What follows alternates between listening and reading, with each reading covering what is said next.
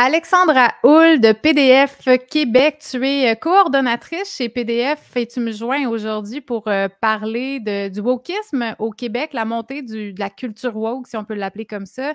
Euh, ben, bienvenue sur mon balado. Merci d'avoir accepté l'invitation. Merci, Héloïse. Peux-tu nous expliquer un peu c'est quoi PDF puis qu'est-ce que tu fais chez PDF? Oui, ben, PDF Québec, c'est pour les droits des femmes du Québec. On est un organisme féministe universaliste mixte. Donc, nous, euh, nous avons euh, des hommes comme membres et des femmes parce qu'on croit fondamentalement que pour arriver à l'égalité et l'équité, euh, les hommes font partie de l'équation. Donc, nous sommes un joyeux groupe mixte. Donc, nous, nos dossiers, c'est principalement la laïcité de l'État. nous, on est aux côtés du gouvernement au sujet de la loi 21. Euh, on, est contre le port du voile. Écoute, on milite également euh, contre l'identité de genre euh, qui est implantée un petit peu partout. on a proposé un mémoire aussi au sujet des grossesses pour autrui dans le cadre du projet de loi 12 sur la réforme du droit de la famille. donc, écoute, nous, on, est un peu, on a des positions qui sont un peu à contre-courant au Québec. C'est ça, j'allais dire. On vous a souvent, dans les dernières années, étiqueté comme un organisme rétrograde, un organisme qui vient d'une autre génération, ou je ne sais pas exactement euh, les, étiquettes qu'on vous met, mais on ne va pas vous faire, faire très bonne figure dans les euh, médias. Non, écoute, on est des. Euh, on est étiqueté conservatrice euh, turf and Nerves. Euh, écoute, euh, j'ai lu aussi quelque part qu'on était des méchantes catholiques, ah mariées, conservatrices. Écoute, on a à peu près tous les noms, là, mais on n'est pas ça. ben non, c'est ça, c'est ça. C'est malheureux, par exemple, parce que ben, on va parler beaucoup justement de l'angle féministe à travers le mouvement woke parce que je pense, en tant que femme, c'est beaucoup de cet angle-là que je l'aborde. Je trouve que c'est une menace pour les femmes. Euh, fait que de voir qu'autant d'organismes féministes ne se positionnent pas, pour moi, est grave. Je suis un peu sidérée de voir ça. Je, me dis, est-ce qu'ils comprennent pas à quel point il y a une menace ou est-ce que c'est parce que le lobby est tellement fort qu'elle n'ose pas se positionner, selon toi? Ben, je pense qu'il y a un peu tout ça. Je pense qu'il y a d'une côté un lobby qui est très fort, on ne se le cachera pas, qui est très bien financé euh, au Québec et au Canada. Euh, on est aussi rendu dans une espèce de vague. Le, féminisme intersectionnel, euh, écoute, on en parle partout, de l'intersectionnalité. Peux-tu expliquer c'est quoi pour ceux qui ne savent pas? Euh, écoute, je vais essayer de résumer ça euh, très grosso modo, là, mais tout ce qui est question de privilèges, là, je pense que on, on l'a tous déjà entendu, là. on va accumuler les privilèges, dans le fond, les personnes les plus opprimées vont être celles qui vont avoir le plus de de droit de parole dans les organismes qui sont plus intersectionnels. Donc, on va prendre, euh, pour te donner un exemple, ce qu'on va entendre, l'homme cisgenre blanc de 50 ans, bon, ben lui, c'est euh, il est sur le top de la pyramide du pouvoir, mais la femme lesbienne, trans, euh, handicapée, elle est carrément en bas parce que c'est elle la plus opprimée. Donc, mm-hmm. on est dans une structure de pouvoir. Mais on euh, dirait donc qu'on va, on veut, on veut aider le plus possible parce qu'on considère que ces personnes-là sont vraiment vulnérables. Donc, on leur donne beaucoup de tribunes, beaucoup de place, puis on veut, on veut les aider. C'est ça le point. oui, exactement, c'est ça. Mais on reconnaît aussi ce que je, comprends de l'intersectionnalisme, je ne suis même pas sûre que c'est comme ça que ça s'appelle. Il me semble que les femmes trans sont considérées comme des femmes, c'est pas aussi. Oui, c'est ça. Les femmes trans sont des femmes, euh, sont dans les plus persécutées. Euh, donc, c'est correct que les femmes trans fassent de la natation contre une, femme biologique. il y a, toute la question de, des athlètes. Euh, ils ne voient vraiment pas aucun problème avec ça. Non, parce que tu vois, ils ont tellement été opprimés parce que euh, les oppressions, on les calcule aussi dans le temps. Là. Fait que si tu es une, euh, je ne sais pas, exemple, une femme trans noire, ben là, écoute, tu portes tout le bagage de l'esclavage américain. en plus, tu es une femme trans. Donc là, ça fait en sorte que la société te doit plus de choses pour rétablir justement toutes les oppressions que tu as vécues dans le passé.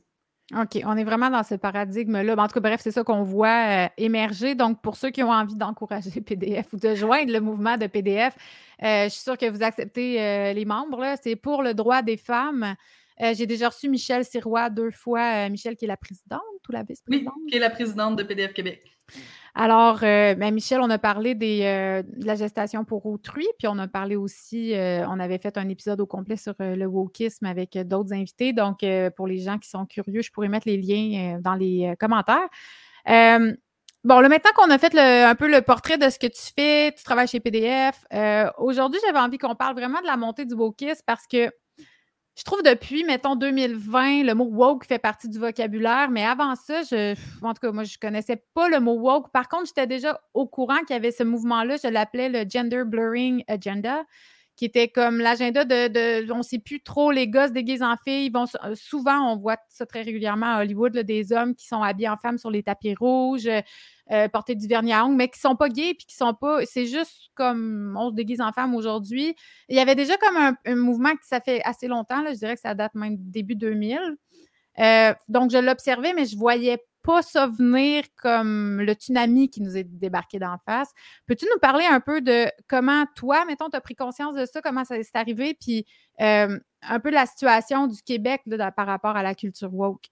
Oui, OK. Ben, écoute, pour te donner une idée, juste pour expliquer pourquoi je me suis jointe à PDF Québec, euh, moi, initialement, j'étais, mettons, l'adolescente qui était en théâtre avec euh, tous mes amis étaient homosexuels, là, pour si on En théâtre, c'est assez, oui, c'est commun, au cégep, j'étais en art et j'étais en production théâtrale. À l'université, j'étais en art visuel. Fait que, veux, veux pas, j'ai, écoute, on a nagé là-dedans parce qu'on est dans la diversité à fond la caisse.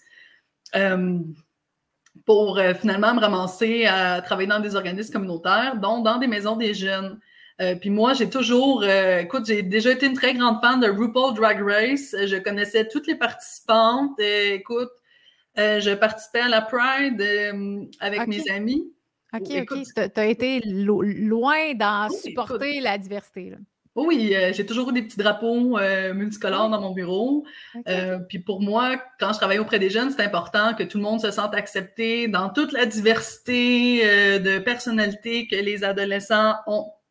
donc, moi, toutes les documentations qu'on recevait dans les organismes, écoute, je tapissais mes murs de posters avec les, les, femmes voilées, les drapeaux multicolores. Euh, yes, la diversité, super. C'est extraordinaire. Jusqu'au jour. c'est ça, vas-y. non, vas-y, parce que encore là, tout ce que tu dis, c'est correct. Ça devrait être ça. C'est juste que c'est tellement rendu extrême. Mais vas-y, j'imagine que tu y viens. Jusqu'au jour où je fais venir euh, une conférencière trans dans mon organisme pour parler à ma gang d'adolescents. Parce que je me dis, tu sais, c'est important le partage euh, d'expérience. tu sais, je veux dire, ça se fait énormément dans les écoles. On va faire venir un conférencier qui est homosexuel qui va parler de, de son expérience de vie. Puis là, présentement, dans une bonne partie des, organismes euh, qui couvrent ces enjeux-là, euh, LGBTQ, nanana, euh, c'est principalement des conférenciers trans qu'on va nous envoyer. Donc, moi, je fais venir une conférencière, euh, passe deux heures avec mon groupe d'adolescents qui ont entre 13 et 15 ans euh, écoute, parle de son vécu, euh, la personne est cool, elle, arrive avec les cheveux un petit peu colorés, puis habillée euh, cool. Fait que, c'est sûr que les jeunes cliquent avec. la personne parle, elle passe deux heures avec eux. Puis, tu sais, je me pose pas plus de questions parce que je me dis c'est important de connaître la diversité. Tu comprends, Héloïse? Il faut accepter tout le monde comme ils sont. Jusqu'à ce que la semaine d'après, j'ai un petit groupe de filles qui veut me parler dans mon bureau. Fait que là, j'ai pas venu dans mon bureau. Puis là, ils m'expliquent que elles pensent être des hommes. Ils ont quel âge, euh, ces filles-là, à ce moment-là? Ils ont 13 ans. OK. Bon. Donc, on pose la question, euh, pourquoi vous pensez ça? C'est une petite gang de filles qui se tiennent ensemble. ils se connaissent depuis le primaire, euh, depuis super longtemps. Puis là, on m'explique que, ben, ils aiment écouter des films d'horreur, ils aiment ça faire du VTT, ils n'aiment pas trop ça, le maquillage. Donc, tu sais, ça ne fait pas vraiment avec euh, c'est quoi être une fille, parce que la conférencière leur a expliqué que elle, quand elle a découvert qu'elle était une femme, ben, c'est parce qu'elle aimait se maquiller, euh, elle rejetait les choses d'hommes, elle aimait avoir les cheveux longs. Euh, tu sais, tout ce qui était un peu stéréotype. On est dans le stéréotype total. Ce qu'on a, qu'on a voulu se débarrasser, on n'a pas voulu se réduire à ça. Là, maintenant, c'est ce qui définit si tu es, une fille ou un gars. C'est parce que tu joues à Barbie quand tu es petite. Exactement. Donc là, je me suis dit, oh non, ça marche pas là. Fait que là, écoute, euh, moi et ma collègue de travail, on a passé je sais pas combien de semaines à essayer d'expliquer aux filles que, tu sais, être un gars, c'est pas euh, faire du VTT. Pas juste jouer au camion, puis c'est ça, ouais. Non, c'est ça, tu peux être une fille quand même, puis les modèles de, d'employés femmes qu'on a, qu'on a où je travaillais, écoute, c'était des femmes très viriles, là, écoute. dans un milieu super rural, tout le monde fait du VTT puis va à la chasse, là. C'est pas quelque chose qui est vraiment euh, marginal. Euh, marginal, là. Mm-hmm. Euh, donc, c'est ça. tu sais, ça m'a Avez-vous réussi à, replacer les filles ou c'est, resté dans leur tête qui était. Non, on a réussi. OK. à leur expliquer parce que, tu sais, nous, on, faisait de la boxe avec cette gang de jeunes-là, tu sais, parce que pour nous, c'est important, tu sais, la, apprendre euh, l'autodéfense, puis aussi euh, pour l'estime de soi, c'est bon. Euh, donc, c'est ça. Donc, ça m'a amené à une méchante réflexion, comme écoute, moi, ça faisait plusieurs années que je travaillais avec ce groupe de jeunes-là à essayer de les empouvoirer. Là. Enfin, ça, serait, ça, serait, ça serait ça le Et là, j'ai une personne qui vient, qui sort de nulle part, en deux heures, réussit à brainwasher ma gang de, jeunes. En tout cas, créer certainement une confusion euh, par rapport à ce concept-là. Exactement, ça crée une confusion. Puis là, nous, on passe des semaines après ça à essayer de, de remettre les choses en perspective.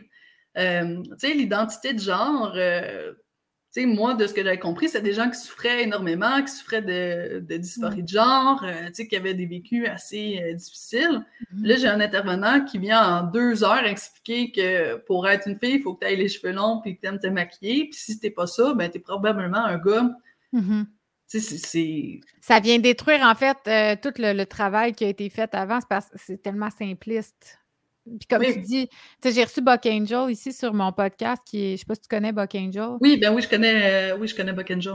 Oui, j'ai écouté ton podcast d'ailleurs, ah c'était très intéressant. Ben, j'ai trouvé super intéressant aussi. C'est sûr que les gens qui me suivent parlent moins anglais, donc euh, il y a peut-être eu moins de portée, puis j'ai pas eu le temps de le traduire, mais Buck est un, un homme mais dans le fond, c'est un homme trans, fait que c'est une femme biologique. Puis, tu sais, il parlait justement de son passé qui a toujours été en dysphorie de genre. Puis, toujours eu le profond sentiment de profiter dans son corps. Puis quand il était une femme, elle, était lesbienne.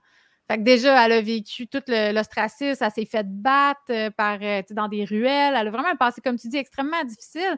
Puis ça a été un grand soulagement. Elle m'a dit, je suis très consciente que, ben, il dit, je me déguise pour, dans la société, me projeter comme moi, je me perçois comme un homme, mais ça reste un mensonge. Tu sais, je sais très bien au fond de moi que ben, je suis une femme biologique, tu sais. Fait que c'est comme si on a perdu ça de vue maintenant, si on n'a pas le droit de se rappeler que je suis une femme biologique, mais c'est correct que je me présente comme un homme parce que je me sens mieux comme ça dans ma peau. Là, c'est comme s'il faut que tout le monde arrête de dire Mais tu sais, tu es une femme biologique. Ça, on n'a plus le droit de le dire. C'est comme si là, ça devient transphobe, ça devient haineux. Puis, ben, selon moi, c'est là qu'on dérape parce qu'on nie la réalité quand même. Oui, on nie la réalité. Puis, c'est pas juste ça. Euh, tu sais, je pense qu'il y a un consensus au Québec. Euh, tu sais, il n'y a personne qui va aller mégenrer quelqu'un volontairement. Il n'y a personne qui va aller volontairement harceler des personnes trans. La même, la même chose pour les personnes homosexuelles. Euh, on a toujours été une province très progressiste euh, sur ces enjeux-là. Il y aura toujours des caves, là, mais je pense même que ce n'est pas une majorité. Là. Il va toujours en avoir des, des gens homophobes puis méchants, là, ça c'est sûr. Sauf que hum, dans le climat actuel, c'est comme si la société québécoise, on était super homophobe puis transphobe là, dans le discours qu'on a. Puis pourtant, on est quand même, euh, je crois, au niveau des lois canadiennes et provinciales, dans les plus progressistes au monde. Là. Wow. Donc, ça, ça a été ton premier euh, déclic où tu t'es dit, OK, il y a quelque chose qui ne marche pas. Est-ce que, est que ça t'a amené à, à, te comporter différemment? Qu'est-ce que ça a amené après comme élément déclencheur, cette conférence-là? Ben, ça m'a amené à me poser beaucoup de questions, puis aussi à, me regarder aller euh, dans, mes interactions avec cette communauté-là. Parce qu'avant, euh, j'étais de celle qui disait qu'une femme trans, c'était une femme, euh, même dans les sports, tu sais. Puis là, de me rendre compte qu'écoute, wow, tu sais, je me, je me suis fait expliquer par une personne trans que j'étais pas une femme, que j'étais non-binaire. Ah, OK. Parce que j'ai pas des intérêts spécifiquement féminin. Euh, ah, c'est en étant en confrontation, pas en confrontation, mais en relation avec ces personnes-là, que là, tu dis, écoute, euh, j'ai pas de problème à ce que tu t'identifies euh, si ça, ça, mais écoute, que là, tu reviennes m'expliquer à moi c'est quoi des menstruations, ah. c'est quoi être une femme. Euh, j'ai jamais eu, moi, de problème de dysphorie, là. Je veux dire, j'ai toujours assumé que tu es une femme. Puis là, quelqu'un qui m'explique c'est quoi être une femme, tu sais, c'est très confrontant, là. Euh. Oui. Mais c'est parce que ça ressemble aussi à, prêcher sa religion. Oui, c'est ça. C'est comme si cette personne-là avait besoin de te convaincre de quelque chose qui est aucunement ta réalité à toi, tu sais. Non, puis que t'as pas demandé aussi, là. Puis en plus, c'est que ça plante un drapeau dans ton cerveau à toi, dans, ta réalité. Puis c'est là que je trouve qu'il y a le danger pour les jeunes. Parce que, puis on pourrait, on pourrait en parler, mais là, les nombres, nous, on voit que ça ressemble beaucoup à une mode. Je sais que c'est grave de dire ça, mais tu sais, tu, je pense, corrige-moi dans les chiffres, mais de mémoire, il me semble que c'est dans les 15 dernières années en Angleterre, euh, le taux de, personnes trans a augmenté de 4400% un truc comme ça. Oui, oui, oui, c'est ça on verrait jamais des pourcentages comme ça s'il n'y avait pas une espèce de, mouvement, de, programmation un peu où euh, on est vraiment incité à changer. Euh, si c'était vraiment des gens qui étaient trans euh, dans une autre génération, mais qui n'étaient pas à l'aise de le faire, les pourcentages, selon moi, ne seraient pas aussi élevés. Là, si on parle d'une augmentation vraiment intense. Puis, que des jeunes comme toi, ce soit les jeunes dont tu parles, se posent ces questionnements-là. Il y a 20 ans, se seraient jamais questionnés parce que ça n'existait pas, puis ils auraient juste continué leur vie en faisant du VTT puis de la boxe, puis tout aurait bien été. Mm-hmm. Mais là, c'est parce que tous les jeunes, absolument tous les jeunes, sans exception, sont amenés à se questionner sur leur identité de genre. Oui, ils sont amenés à se questionner là-dessus. Puis il y a aussi, euh, euh, spécial aussi, là, quand que tu te questionnes ou que tu t'identifies, là. Tu sais, c'est tellement valorisé maintenant Très valorisé c'est très valorisé, là. Euh, donc, euh, c'est sûr que quand Mais ça, c'est quelque chose qui m'hallucine aussi parce qu'on nous dit qu'on assiste à un génocide trans, là. Ça, c'est quelque chose qu'on on pourra en parler si tu veux de ça. Mais comment on peut être à ce point déconnecté? Je veux dire, si tu dis que tu es trans, là, c'est waouh, c'est dommage extraordinaire. les parents, waouh, vous encouragez votre enfant là-dedans. Il y a, y a, tout un mouvement là, de vraiment euh, supporter puis mettre en haut comme on rend des héros. Tu vas à la Maison Blanche, tu finis que tu annonces, tu fais des annonces pour Tampax, Bud Light. Euh, tu sais, c'est des contrats à plusieurs millions, juste parce que cette. Bon, je parle de Dylan Mulvaney dans, dans cet exemple-là, mais parce que pendant un an, elle s'est filmée, faire sa transition, puis elle est devenue une héros, une héroïne, cette femme-là, pour certaines personnes du mouvement, puis pour d'autres, une icône du ridicule de tout ça, mais elle a quand même été à la Maison-Blanche, là. Oui. puis elle représente les brassières sport pour femmes de Nike. Elle a même pas de sein, tu sais. Fait que c'est comme aliénant. Quand tu es une femme, c'est là que je rentre dans. Ça élimine la femme. Oui, ben oui, parce que on, ce qu'on a observé, euh, le nombre d'organismes qui ont des femmes de l'année, que c'est plus des femmes biologiques, mais des femmes trans, augmente à chaque année. Les podiums euh, dans les événements sportifs, euh, il y a de moins en moins de femmes et de plus en plus d'hommes transidentifiés. Écoute, la femme la plus forte au Canada lors d'haltérophilie, là, ben c'est un homme transidentifié, là. D'un non-sens, là. Puis tu sais, là, on parle d'haltérophilie, mais tu sais, si on rentre dans l'UFC, dans le combat ultime, puis moi, c'est là que ça. Je dis, on, attend. Est-ce qu'on attend qu'une femme meure pour réagir? Parce qu'on dirait que c'est un peu ça. Tu sais, oui, c'est vraiment dégueulasse pour une femme qui s'est entraînée toute sa vie de voir euh, des possibilités de bourse, des possibilités d'aller aux Olympiques, lui être enlevé. C'est des rêves qui lui sont enlevés parce qu'il y a un homme qui est venu compétitionner dans la même piscine ou peu importe. C'est terrible, je, suis 100 mais au moins, nager côte à côte avec un gars, ça ne met pas ta vie en danger. Mais là, si tu es sur un ring, puis là, tu as un boxeur devant toi ou que tu fais du euh, Ultimate Fight, là, ta vie est en danger. Fait que je, commence à trouver ça vraiment dérangeant qu'on ne se positionne pas euh, de façon drastique là-dessus. Là. Les gens ne se positionnent pas, mais ce que je constate, c'est que du moins cette année, puis à la fin de l'année, à la fin de 2023, il y a de plus en plus de fédérations sportives qui commencent à se positionner. Mais le Canada, écoute, nous sommes. Euh, pas avec Trudeau que ça va se faire, Écoute, ça va être très difficile. Oui, c'est ça. Euh, ça commence tranquillement au Canada, mais tu vois, les fédérations internationales commencent à mettre un stop à tout ça. Là, euh, OK, on, voit, on voit un mouvement quand même. Oui, il y a un mouvement qui commence, qui commence pour le moment. Là. Euh, j'ai hâte de voir s'il va pas avoir des poursuites qui vont se faire, et que là, ça va se gérer devant les tribunaux. Mais euh, juste pour te donner une idée, au Canada, euh, l'haltérophile April Hutchinson s'est fait suspendre pour deux ans parce qu'elle est allée dire à une émission de télévision, elle dénonçait le fait que il avait, elle dénonçait dans le fond l'inclusion des athlètes trans dans son sport parce qu'elle a perdu sa médaille au profit d'un athlète, ben, au profit de la femme la plus forte du Canada. Ah oui, d'accord, bien sûr. Oui, elle, elle, a expliqué que c'était pas juste, c'était pas équitable. Puis il n'y a personne qui l'a supporté, elle était la, seule au front avec euh, pas d'autres collègues derrière elle. Exactement. Elle s'est fait suspendre pour deux ans par sa fédération sportive. C'est beaucoup de euh, Là, je pense que sa sentence, elle a été euh, réduite à un an parce qu'elle a mis les avocats là-dedans. Le fait, je ne sais pas combien de campagnes de financement, mais tu sais, c'est un an, c'est David contre Goliath, là. C'est vraiment ça. Puis c'est la même chose avec Riley Gaines, ça, son, qui est la l'américaine euh, qui était dans la piscine contre euh, Lia Thomas, l'espèce d'icône qu'on a faite avec euh, cet homme biologique qui nage contre des femmes. puis elle, elle, a parlé publiquement, mais tu sais, il n'y a pas vraiment. Elle dit J'ai plein de collègues qui n'osent pas, qui ont peur. puis on parle vraiment de. c'est grave, cette peur-là, de s'exprimer. Pourquoi? Pourquoi la peur est si grande? Ben, parce qu'il y a des sanctions. Il y a des sanctions pour de vrai. Tu peux te faire sortir de ton équipe sportive parce que tu es une personne haineuse. Euh, tu sais, c'est des bourses d'études que tu n'as pas accès parce que tu propages la haine contre la communauté trans, euh, parce que tu ne veux pas te changer devant Lia Thomas. c'est ça. aussi parce qu'ils partagent les mêmes vestiaires. Euh, quand tu fais de la natation, tu te déshabilles au complet. Là, puis tout dépendant des vestiaires, c'est pas voir les douches ou que c'est. Non, puis elle l'a dit hein, dans un tribunal, puis elle pleurait en disant qu'elle avait été forcée de prendre sa douche devant cet homme, parce qu'elle dit c'est un homme, tu sais puis comment toutes les filles étaient mal à l'aise dans, cette situation-là, mais personne ne les considère dans ce malaise-là.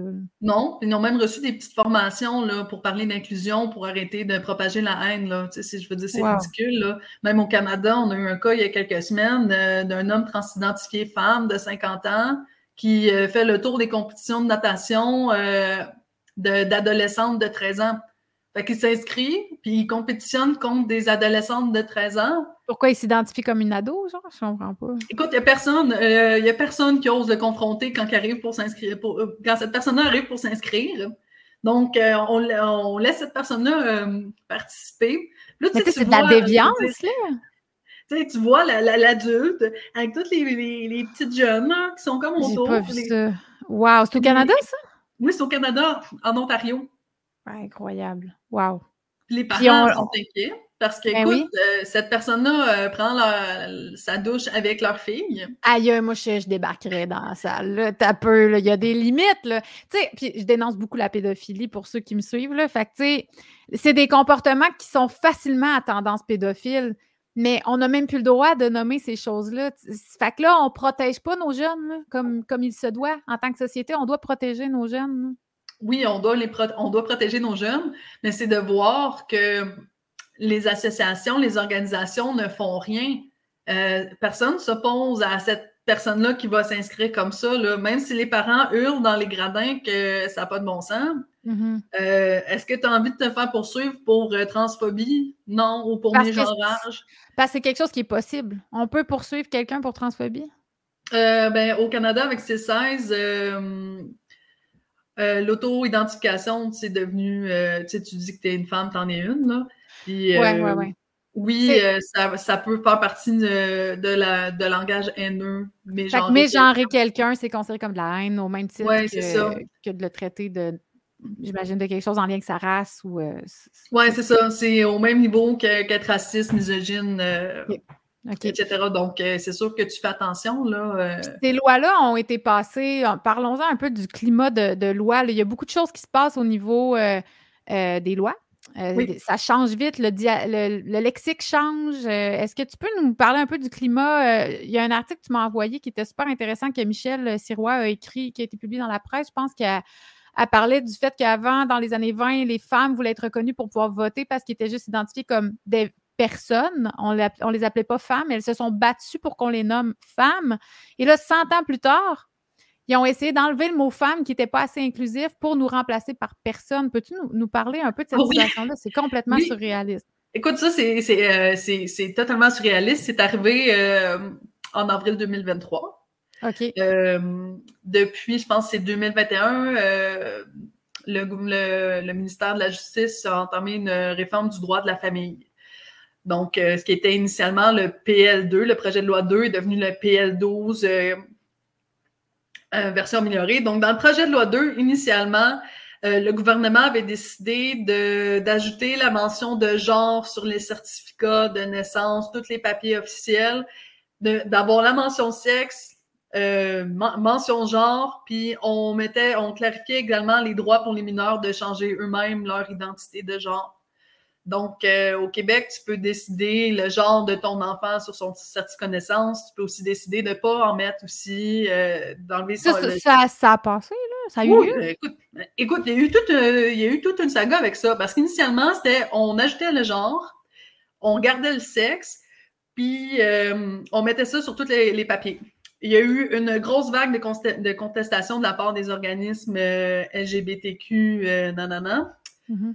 Euh, écoute, c'était assez incroyable, là, dans les, dans les nouvelles, euh, c'était, bon, il y a des vagues d'appels, les gens veulent se suicider, il y a de l'anxiété, nanana. Je pense qu'en 24 heures, Simon Jolin Barrette a viré sur un discerne et il a décidé que le genre et le sexe allaient devenir la même chose. Ah, mon Dieu! OK. Oui. Donc, ça, c'est le projet de loi 2. Dans ce projet de loi 2, il y avait la légalisation aussi des grossesses pour autrui. Oui, ça, j'en ai parlé avec. Euh, mais c'était euh, en décembre, puis c'était pas encore rendu. Euh, non, on attendait que le projet s'en vienne, c'est ça. Oui, c'est ça. On, on attendait de voir qu'est-ce qui se passait. Donc, on va avancer en mars 2023. les commissions parlementaires commencent. PDF Québec est invité. nous, c'est surtout sur le sur le, projet de loi pour la légalisation des grossesses pour autrui. On est, le, je pense, un des seuls groupes féministes qui est contre la pratique. Euh, les invités, c'est majoritairement euh, des organismes LGBTQ. Mm-hmm. Et euh, il y a un des organismes qui propose qu'on enlève le mot femme du projet de loi, qui est la réforme du droit de la famille. Là. c'est toutes les lois qui concernent la famille. Fait que l'adoption, conjoint de fait, non, non, non, là, tu sais, c'est gigantesque, là. Mais l'homme, ça dérange pas, par exemple. Le terme homme, il dérangeait pas personne. Non, euh, homme dérangeait pas personne. Puis euh, femme, par exemple, il fallait l'enlever parce que c'était pas suffisamment inclusif. Fait que c'est ce qu'on croyait qu'il serait peut-être laissé dans les abîmes d'une commission parlementaire. Parce que, écoute, une commission parlementaire, euh, tout le monde dépose des mémoires. C'est, on parle avec les députés, tu sais, c'est un processus qui est quand même long. Euh, est revenu par la bande, par le Parti libéral, qui propose un amendement au projet de loi 12 pour qu'on enlève le mot femme du réforme, de la réforme du droit de la famille, parce que ce n'est pas inclusif. Wow. Ben là, dis-moi, ça n'a pas été accepté, là? Non.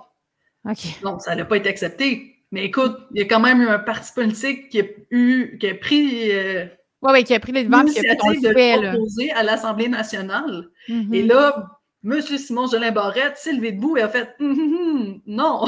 ah, cette fois-là, il a mis ses culottes. Cette fois-là, écoute, je pense qu'on l'applaudissait, on était comme merci. Euh, ouais. Euh, il a fait une motion spéciale justement pour euh, rappeler à toute la province que le mot femme ne disparaîtrait pas des lois québécoises et qu'en plus, ce sont les femmes qui accouchent et qui ont des bébés. Ah, il a dit ça, ben là, c'est transphobe, ça. Ben, écoute, t'imagines-tu, le ministre de la Justice doit expliquer ça, doit faire voter, voter une motion pour ça. Tu sais, c'est un fait qui est comme évident là, pour à peu près toute la planète. Non, mais maintenant. il y a un parti politique qui a voulu enlever le mot femme. Puis c'est pas juste le mot femme aussi, c'est comme là dire la maternité, mettons, là, ça a l'air que c'est plus correct. Fait que là, dans les. Mettons, quand on accouche, c'est une maternité, mais là, ils veulent changer. Là, ils appellent ça. Il y avait un article l'autre fois euh, dans euh, le journal Métro, je pense. Puis c'était une personne trans euh, qui voulait avoir un enfant, puis comment elle avait vécu de la violence de tout le personnel, puis que c'était horrible, puis juste voir les photos sur le mur des mamans qui tiennent leur bébé, comment qu'elle s'était pas sentie inclue parce qu'il n'y avait pas d'homme, puis... Euh, tu sais, en tout cas, toi et moi, on a accouché à un mois d'intervalle. On est toutes les deux euh, nouvelles mamans. Ben moi, c'est mon deuxième, mais toi, c'est ton premier. Puis tu sais, moi, là, vous m'enlevez le mot maternité, là, je vais sortir, au je vais monter aux barricades. Là. ça aussi, c'est une attaque parce que ce qui nous, on s'est battus, puis nos mères se sont battues, puis nos grands-mères se sont battues pour être reconnues comme avoir quelque chose qui nous appartient vraiment à nous, tu sais. Puis ce qui nous appartient à nous, c'est porter la vie, c'est de créer la vie, puis c'est ce qui nous rend magnifiques. Je pense qu'il y a plein d'autres choses qui rendent les femmes magnifiques, puis c'est bien correct si vous voulez pas d'enfants, mais il y, a, quelque chose d'absolument fabuleux dans le fait qu'on a le pouvoir de créer la vie, puis d'allaiter notre enfant, puis tout ça. Puis là, tu sais, tout le, mouvement de vouloir dire qu'un homme peut être enceint, puis de. Euh, ça, vient tellement me chercher là, parce que je, vois à quel point ça gagne en popularité, puis que les gens osent de moins en moins publiquement s'opposer à ça, justement parce que tu peux pas perdre ta job, parce que les représailles sont vraiment fortes. Euh, explique-moi pourquoi on est rendu là. C'est quoi le lobby derrière? Est-ce qu'on peut juste survoler un peu? On parle des mouvements LGBTQ depuis tantôt. Il y a des subventions. On ne va pas nier qu'il y a de l'argent derrière ça. il, y a, un mouvement quand même qui est très appuyé. C'est très politique. Parle-nous un peu de ça. Oui, ben oui, oui, c'est très politique. Écoute, euh, au Canada, euh, on est passé d'un ministère qui s'occupait des droits des femmes à un ministère qui s'appelle Femmes et égalité des genres. Oh, wow. Euh, oui, ils ont décidé de fusionner les deux ensemble. Euh, donc là, on se ramasse avec un ministère qui octroie euh, une grande majorité de son financement aux organismes LGBTQ. je pense que deux ans, le gouvernement Trudeau a alloué 125 millions de dollars pour les organismes LGBT. J'en ai, ben c'est sur cinq ans, je pense, ça se peut-tu? J'en avais parlé à la radio de ça, mais c'est énormément d'argent. Puis aussi, c'est que les organismes qui sont subventionnés, c'est souvent des organismes qui font du militantisme qui peuvent finir par être assez agressifs. Oui, exactement. Euh, sur ce 125 millions-là, écoute, ce que je te dis, là, tout le monde peut trouver ça, cette information-là. C'est pas difficile à trouver. Allez sur le site Internet du euh, ministère euh, Femmes et Égalité des genres. Vous allez voir tous les chiffres. il y a une très grande majorité de ce financement-là qui est allé principalement à Montréal parce que les sièges sociaux des plus gros organismes euh, LGBTQ sont à Montréal. Euh, donc là, on se ramassait avec des OBNL qui étaient en 2015 euh, avec presque pas de sous, puis un ou deux employés, à des organisations qui ont plus de 15 employés. tu sais, pour des organismes communautaires, c'est quand même... c'est beaucoup. C'est beaucoup, là. Les, municipalités investissent énormément d'argent aussi, juste pour, je pense, c'est Fierté Montréal, la ville de Montréal donne, je pense, des, des centaines de milliers de dollars. C'est pas un. je pense qu'ils gèrent des millions. Mm-hmm. Oui, c'est plusieurs millions de dollars qu'ils gèrent. Donc, c'est ça. Il y a eu ce financement-là qui est arrivé. Le gouvernement euh, de la CAC aussi a investi beaucoup d'argent dans les dernières années. Euh, la majorité des, des, projets qui sont financés, c'est des projets euh, pour parler de l'identité de genre dans les écoles. J'ai vu des projets qui visaient les écoles primaires. Euh, Est-ce que ça visait aussi les garderies? T'en as-tu vu? Non, pas encore. Ben, aux États-unis, ça, pas encore, Héloïse, là, on est Mais ça se fait aux États-Unis. Il y a beaucoup de CPE qui sont visés, ben, des CPE, des, jeunes centres, des enfants vraiment très jeunes qui sont visés par ces, mesures-là. Donc, c'est une question de temps avant que ça arrive ici, d'après moi. Oui, à mon avis, c'est une question de temps parce que là, sont rendus, euh, les, derniers projets que j'ai vus qui étaient octroyés, euh, on visait les enfants de maternelle première année. ça, c'est au Québec.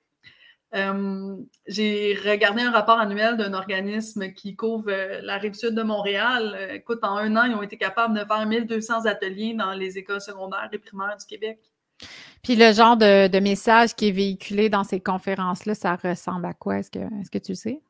Oui, oui, parce qu'à PDF Québec, on a de plus en plus de parents qui nous écrivent, puis des professeurs aussi qui font venir ces groupes-là, puis qui sont comme, écoute, c'est un peu euh, n'importe quoi. On va expliquer, euh, on va parler énormément d'identité de genre.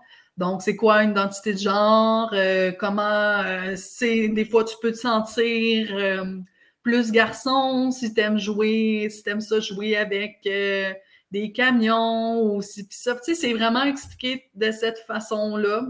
Et puis, dans le fond, on nous dit, probablement, dit aux enfants que c'est pas vrai qu'avoir un pénis signifie que tu es un garçon, puis qu'avoir une vulve signifie que tu es une fille. Oui, exactement. On déconstruit la base totale de la biologie. Oui, c'est ça. Puis on explique également l'homosexualité, là. Euh, maintenant, euh, en 2023-2024, euh, être homosexuel, c'est plus être homosexuel comme en 2015, là. Ah non?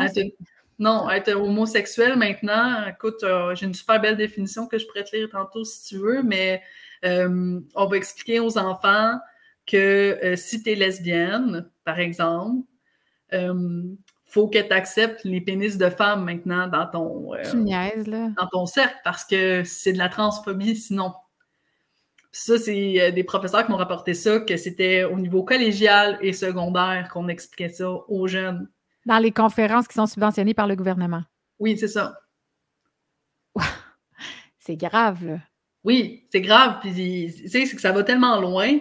Donc, on se rend compte aussi que euh, les organisations font des conférences dans les écoles, mais sont aussi sur toutes les tables de concertation, des CIS, des CIUS, euh, des centres de services scolaires. Donc, ils vont aider à bâtir les programmes. Si c'est pas eux qui les bâtissent de A à Z. Puis, donc, on se ramasse euh, avec, euh, on a eu, je pense, c'est cet automne, euh, l'histoire des toilettes mixtes. Oui, j'ai vu que tu en as parlé à du Trisac d'ailleurs. oui, c'est ça, avec M. Drainville qui est pogné avec cette patate chaude-là. écoute, qui met un stop à ça. Et les gens du gouvernement, les fonctionnaires en arrière qui sont comme Oui, mais on avait un plan là-dessus qui était qui proposait ça, qui a été adopté par tout le monde. Par tout le monde. Oui, ben écoute, comment euh, par tout le monde, mais tu sais, par tout le monde, c'est pas le c'est pas les parents, c'est pas les élèves, c'est les gens dans les centres de services scolaires qui se sont assis autour d'une table, qui ont décidé ça, qui ont pris le plan, puis en fait, hey, on va l'appliquer tel quel parce que euh, puis qui adhèrent déjà tous à cette espèce de nouvelle mentalité-là, donc ils sont, ils sont convaincus. Tu sais, mettons qu'on essaie de voir euh, le comment je pourrais dire, la façon que ça fonctionne pour eux, parce que je suis sûre qu'ils font ça en se disant c'est bien. Puis les gens que je connais qui, qui m'obstinent puis qui disent voyons, euh, puis qui me traitent de transphobe puis tous les noms, euh, tu disent que je suis intolérante, euh, que je suis pas capable de respecter la différence des gens, que alors que c'est pas vrai, tu sais, je pense que tout le monde est pour la, tolérance. Ce sont des valeurs extraordinaires. Je connais personne qui dit ah, moi, je suis vraiment pour l'intolérance. Il n'y a personne qui est de même dans la vie. Mais c'est parce que notre façon de regarder la réalité, on a une vision totalement différente. Moi, je la regarde ici, puis eux la regardent de là. Puis eux se disent probablement, mettons qu'on j'essaie de me dire qu'ils sont 100% bienveillants, là, ben, je pense qu'ils doivent, observer en se disant il y a une situation, il y a des jeunes qui sont vulnérables, qui ont, euh, exemple, euh, bon, une dysphorie de genre ou qui sont confus par rapport à leur genre, puis il faut les supporter là-dedans. Fait qu'il faut rendre ça le plus normal possible pour que tout le monde soit à l'aise d'aller devant. J'imagine qu'il doit y avoir un petit peu de, de cette mentalité-là.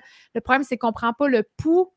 Mais exemple, juste sur la question des drag queens, quand les parents sont sortis dans la rue puis on dit ça suffit, on les a marginalisés sur un moyen temps. Là. Ben, tu dis, c'était, écoute, c'était des gens intolérants, c'était euh, du monde déjà qui du même. droite. Euh, je veux dire, j'en ai vu énormément de spectacles de, drag queen dans ma vie. Là, euh. j'allais chez Mado une fois de temps en temps quand on avait envie de faire le party, mais j'étais une adulte, c'était pas la même game, tu sais. Ouais, non, tu sais, c'est ça, c'est pas la même game, là, parce que t'es es, un adulte. Euh, là, de voir, euh, en fait, je pense que tu as, si tu tiens à ce que tes enfants aillent voir euh, Barbada, lire une histoire, je veux dire, tu as le choix de le faire en tant que parent. Écoute, les gens qui sont contre ça ont le droit aussi de manifester. Puis ce qui était assez incroyable, puis je trouve que la couverture médiatique sur ce sujet-là était assez particulière. on voit, mettons, quatre manifestants qui sont contre, contre la lecture des drag queens, là, contre les heures du de drag queens, mais tu vois 300 manifestants avec les drapeaux trans, LGBTQ, habillés en black bloc, là, comme un peu les antifas.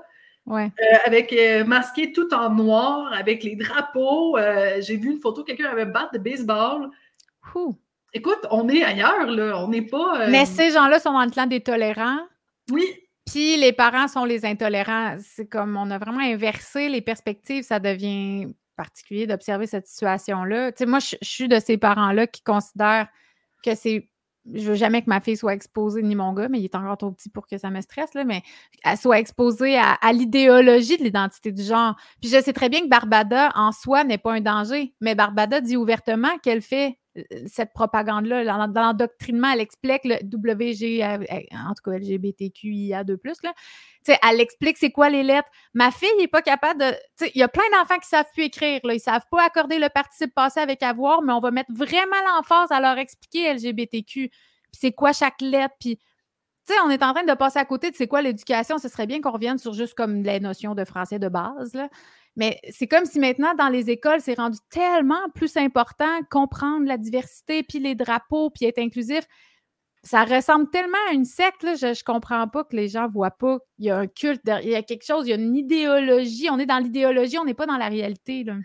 Ben, c'est qu'on est dans une période où, euh, je veux dire, je pense qu'on doit attendre le mot bienveillance 35 euh, fois par jour. On veut être bienveillant, on veut être chaleureux, on veut être accueillant. Euh, je veux dire, les gens qui mettent en place ces politiques-là dans les écoles, je pense qu'ils le font avec toute la bienveillance de l'univers. Probablement. Euh, probablement. Oui, probablement. Là, je pense pas. Euh, je veux pas leur prêter d'intention, mais je pense qu'il y a quand même certains groupes et certaines personnes qui sont très militantes, puis qu'on est vraiment dans l'idéologie. là. Écoute, j'ai regardé. C'est quoi les. Oui, oui, vas-y, tu les dire. Oui, écoute, j'ai ici quelque chose de super intéressant. là. C'est le euh, le plan d'action gouvernemental de lutte contre l'homophobie et la transphobie 2023-2028. Euh, au provincial? Euh, oui, ça, c'est au provincial. Madame Martine Biron, qui est la. Ah oui, on voulait en parler, justement. Oui, on voulait en parler. Oui. a présenté un plan. Elle a aussi annoncé que le financement du bureau de lutte contre la transphobie et l'homophobie passait de, je pense, 10 millions de dollars à 24 millions. C'est plus. Ça a carrément plus que doublé, là. Mais ça a plus que doublé, tu dis, c'est assez. Euh, tu sais, je veux dire, je pense que personne n'est contre le fait qu'il faut euh, se battre pour les droits des homosexuels et puis des personnes trans, là, puis qu'on veut les inclure. Sauf qu'il y a des choses dans ce plan-là qui euh, font sourciller, là. Est-ce que tu peux nous en nommer quelques, quelques-unes? Toi, je sais que tu l'as décortiqué, ce plan-là. Qu'est-ce qui t'a fait le plus sourciller? Parce, écoute, tu sais, nous, ce qui nous, à PDF Québec, euh, on n'est pas euh, contre les personnes trans. Là. nous, ce qu'on dénonce surtout, c'est qu'il y a un conflit entre les droits, entre ce qui est revendiqué par euh, des groupuscules de personnes trans et les droits des femmes. nous, on est en train de, se faire bafouer dans plein de nos droits et des aspects de notre vie. Puis ce, ce qui m'a fait sourciller dans ce plan-là, c'est qu'on a plusieurs initiatives, notamment qui va affecter probablement beaucoup de monde. Il va y avoir un groupe de travail sur les violences et les discours homophobes et transphobes. OK, ça signifie quoi? Qu'est-ce que ça veut dire? Ben, c'est ce que je me posais. Donc, il va y avoir un groupe de travail qui va analyser euh, les discours dans l'espace public sur la question trans et sur euh, euh, la question. Ils vont pouvoir donner des sanctions ou on sait ce que ça leur donne un pouvoir? On ne sait pas trop. Là. On ne sait pas trop, mais le principal mandat de, du plan puis de ces groupes-là, c'est de renforcer le pouvoir du bureau de lutte contre l'homophobie puis la transphobie au niveau du gouvernement puis du Québec. Est-ce qu'il y avait vraiment beaucoup de transphobie et d'homophobie au Québec? On a-tu des chiffres par rapport à ça? On n'a pas beaucoup de chiffres, là. Euh, il n'y a pas grand-chose qui sort. ce qu'on nous dit, c'est qu'il y en a plus. Il y en a combien de plus? Hmm. Euh, par rapport à combien de personnes? Euh, écoute, si on prend juste euh, les féminicides au Québec puis la hausse de la, violence conjugale, je suis pas mal sûre que les chiffres de ce niveau-là sont pas mal plus gros que le discours haineux. Puis, Mais tu sais, le, discours haineux envers les, trans, par exemple, tu sais, j'observe que les gens sont de plus en plus intolérants parce qu'ils n'en peuvent plus de se faire bombarder de trans partout. C'est sûr aussi que ce qui est dommage, c'est qu'en voulant lutter contre la transphobie, ils créent de la transphobie. Oui, puis qu'est-ce qui va être un discours transphobe aussi? Écoute, est-ce que toi puis moi, là, ce qu'on est en train d'enregistrer, là, ça va en devenir un? Ah, sûrement, moi, c'est sûr que oui. Moi, je Écoute, est-ce que toutes les lettres que nous, on publie dans les médias euh, vont en faire partie? Euh, on va mettre la limite où du discours transphobe? Parce que c'est ce qui, ce qui nous inquiète. il y a d'autres choses aussi qui nous inquiètent. Euh, ils veulent mettre des mesures pour favoriser euh, l'intégration des personnes trans et non-binaires au sein des organismes spécialisés en employabilité réservée aux femmes. Ce qui signifie, c'est quoi l'employabilité réservée aux femmes? Bon, ça, écoute, nous, ce qu'on a compris, c'est que ça veut-tu dire que dans les organismes, on va prendre les refuges pour les femmes? Oui, c'est Ou les centres de femmes, on va engager des personnes trans et non-binaires comme intervenantes. Ça ferait du sens que ce soit ça que ça veut dire, oui ou euh, même dans les prisons pour femmes, est-ce qu'on va avoir euh, des euh, personnes trans qui vont faire des fouilles à nu sur des détenus? parce que, écoute, je pense que c'était en Vancouver en, 2016 ou 2018, je pense. le Vancouver Rape Relief, qui est un gros organisme qui offre de l'hébergement pour les femmes victimes de violences conjugales, se sont fait définancer par la ville de Vancouver parce qu'ils ont refusé d'engager une personne trans une femme trans comme dans leur staff. Dans l'Ouest, en Colombie-Britannique, ils sont très agressifs là, dans le lobby. C'est intense. Moi, j'ai habité à Vancouver, puis j'ai encore beaucoup de contacts là-bas. Je vois ce qui se passe, puis je, je, tombe en bas de ma chaise assez régulièrement. Là. Oui, donc euh, c'est ça. Ce groupe-là s'est fait, euh, cet organisme-là s'est fait poursuivre. Euh, elles avaient le droit de refuser la candidature d'une personne trans. Elles avaient même un juge qui avait approuvé justement que c'était important que le staff, les employés qui travaillent là, ce soit juste des femmes. Parce qu'écoute, quand tu es dans une situation que euh, tu vis la violence conjugale depuis plusieurs années, tu as des enfants, tu perds tout, là. Il faut que tu te pousses. Oui, oui, oui, mais oui. tu es, dans un état psychologique, là. Il faut te protéger, là. Oui, la protection tu veux te protéger, tu veux protéger tes enfants. Euh, tu as besoin d'un espace qui est sécuritaire. Mm-hmm. Et oui, ça se peut que tu ne sois pas capable de blairer la présence d'un homme, là. Mm-hmm. Parce que ah pour toi, après ce que euh, ton vécu. expérience de vie fait en sorte que ben, euh, tu as vécu énormément de violence et tu as besoin d'un cocon pour te protéger. Est-ce qu'on va commencer au Québec à imposer Pauline qui devient pas une journée sur deux parce que Paul et Pauline sont non-binaires, tu sais? Tu vois, c'est ça va loin. Hein? Ben, puis c'est toujours comme c'est ça qui me dérange, c'est que ça revient toujours, c'est la femme qui paye pour. sais, les hommes ne sont pas vraiment affectés par euh, le wokisme euh, poussé à l'extrême. Je pense que l'idéologie woke à la base, elle a des très bonnes choses. Là, euh, exemple, MeToo, on pourrait dire que s'inscrit dans la lignée du wokisme de, de vouloir redonner, mettons, à la femme la place. C'est vrai, moi, je viens du milieu artistique, il y a bien moins de réalisatrices, il y a bien moins de, femmes qui sont en poste euh, d'autorité, des directrices photo, il y en a vraiment moins. Mais en même temps, c'est vrai que c'est une job un peu plus de gars, parce que c'est très gay, c'est très technique et tout ça. Mais, tu sais, de, puis bon, on a vu euh, de vouloir donner plus de place aux femmes, de respecter. Oui, moi, j'ai été chanteuse longtemps, fait c'est un fait, là. Il y a, MeToo, ça fait partie de ma vie, là. J'étais vraiment contente que quand ça a sorti. Mais là, après, c'est rendu n'importe qui sur la place publique peut juste dire Ah, moi, telle personne, elle m'a, abusé, elle m'a harcelé sexuellement. Puis là, elle va avoir une espèce de tribunal public. Les gens vont tous se mettre à l'haïr sans aucune preuve. Tu sais, c'est malheureux, mais c'est parce qu'on pousse trop à l'extrême. Puis ça devient tout à fait injuste. au nom de vouloir la justice, on est très injuste il faudrait quand même rester sur des règles de base. Si tu veux, si tu as été harcelé sexuellement, si tu as été violé, Bien, on a un système de justice qui est totalement pourri, mais quand même, pour l'instant, c'est supposé passer à travers les, tribunaux. Là, on voit de plus en plus de monde juste Ah, t'es transphobe, puis là, tu vas perdre ta job, tu vas avoir des, sanctions pour ça. C'est comme si juste la parole devient vraiment dangereuse. On est dans, on est dans un délire, je trouve, assez grave. Oui, parce qu'on pousse tout ça à l'extrême. C'est ça. Euh, tu sais, je veux dire, est-ce que euh, si si le, gouvernement applique son plan d'action de lutte contre l'homophobie et la transphobie, est-ce que ça veut dire qu'une femme qui cogne un, un refuge, qui a besoin d'aide euh, parce que, écoute, elle se fait battre depuis des années puis c'est difficile, est-ce qu'elle va se faire refuser l'accès à un centre parce que là, elle a mégenré l'intervenant qui était sur place? Ah ouais, il y a tout ça. Parce qu'écoute, il y a le cas, il y a un centre en Ontario qui s'est arrivé. La femme s'est fait ah mettre dehors du centre parce qu'elle avait mégenré euh, l'employé, puis elle n'était pas d'accord à ce que cette personne-là s'occupe d'elle parce que c'était une femme trans. Euh, on a des cas aussi en Angleterre et en Écosse là, que c'est ce qui est arrivé. Donc, on n'est pas dans, du sans précédent. Là. On peut, on peut se faire un petit topo de, de, ce vers quoi ça peut déraper. Oui, non, c'est ça. Donc là, on oublie, on met carrément de côté que là, on n'aide plus des femmes. Là. Non, c'est ça. Au contraire, elles se retrouvent vraiment démunies. Oui, c'est ça. Puis même pour les, centres, euh, tu sais, je pense juste aux gens qui travaillent, euh, les directions générales, puis les intervenantes qui doivent euh, gérer ça. C'est est-ce qu'ils vont devoir remplir des quotas de personnes trans dans leurs organismes? Qu'est-ce qui arrive? S'ils refusent? C'est pas, c'est pas mm-hmm. les organismes les plus subventionnés au Québec, là.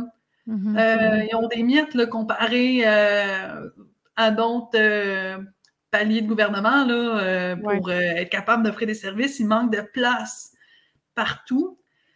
Euh, ils prendront pas de chance d'avoir une poursuite. oui, je comprends. même au niveau de la CNSST, ils vont prendre le, bord de qui? Là? Je veux dire, si tu as refusé d'employer une femme trans dans ton organisme qui est spécialisé pour aider les femmes, est-ce que tu vas, te ramasser au tribunal du travail? Tu sais, c'est tous ces enjeux-là qui, qui mérite d'être discuté, du moins. Mais là, dans le rapport de Martine Biron, est-ce que, bon, là, elle a déposé, mais est-ce que c'est effectif? Comment ça marche? Mais là, c'est ça. Là, ce qu'on voit, c'est qu'il y a le plan d'action, euh, il n'y a pas d'échéancier parce qu'il ne euh, faut pas oublier que euh, François Legault a mis sur pied un comité de sages en décembre dernier. Donc, ça se prend pas pour de la merde. D'accord, des sages, oui, bien sûr. Après les experts, les sages. Après les sages. Donc, euh, on a un comité de sages qui a été mis sur pied, qui est composé de trois personnes. Est-ce a des femmes?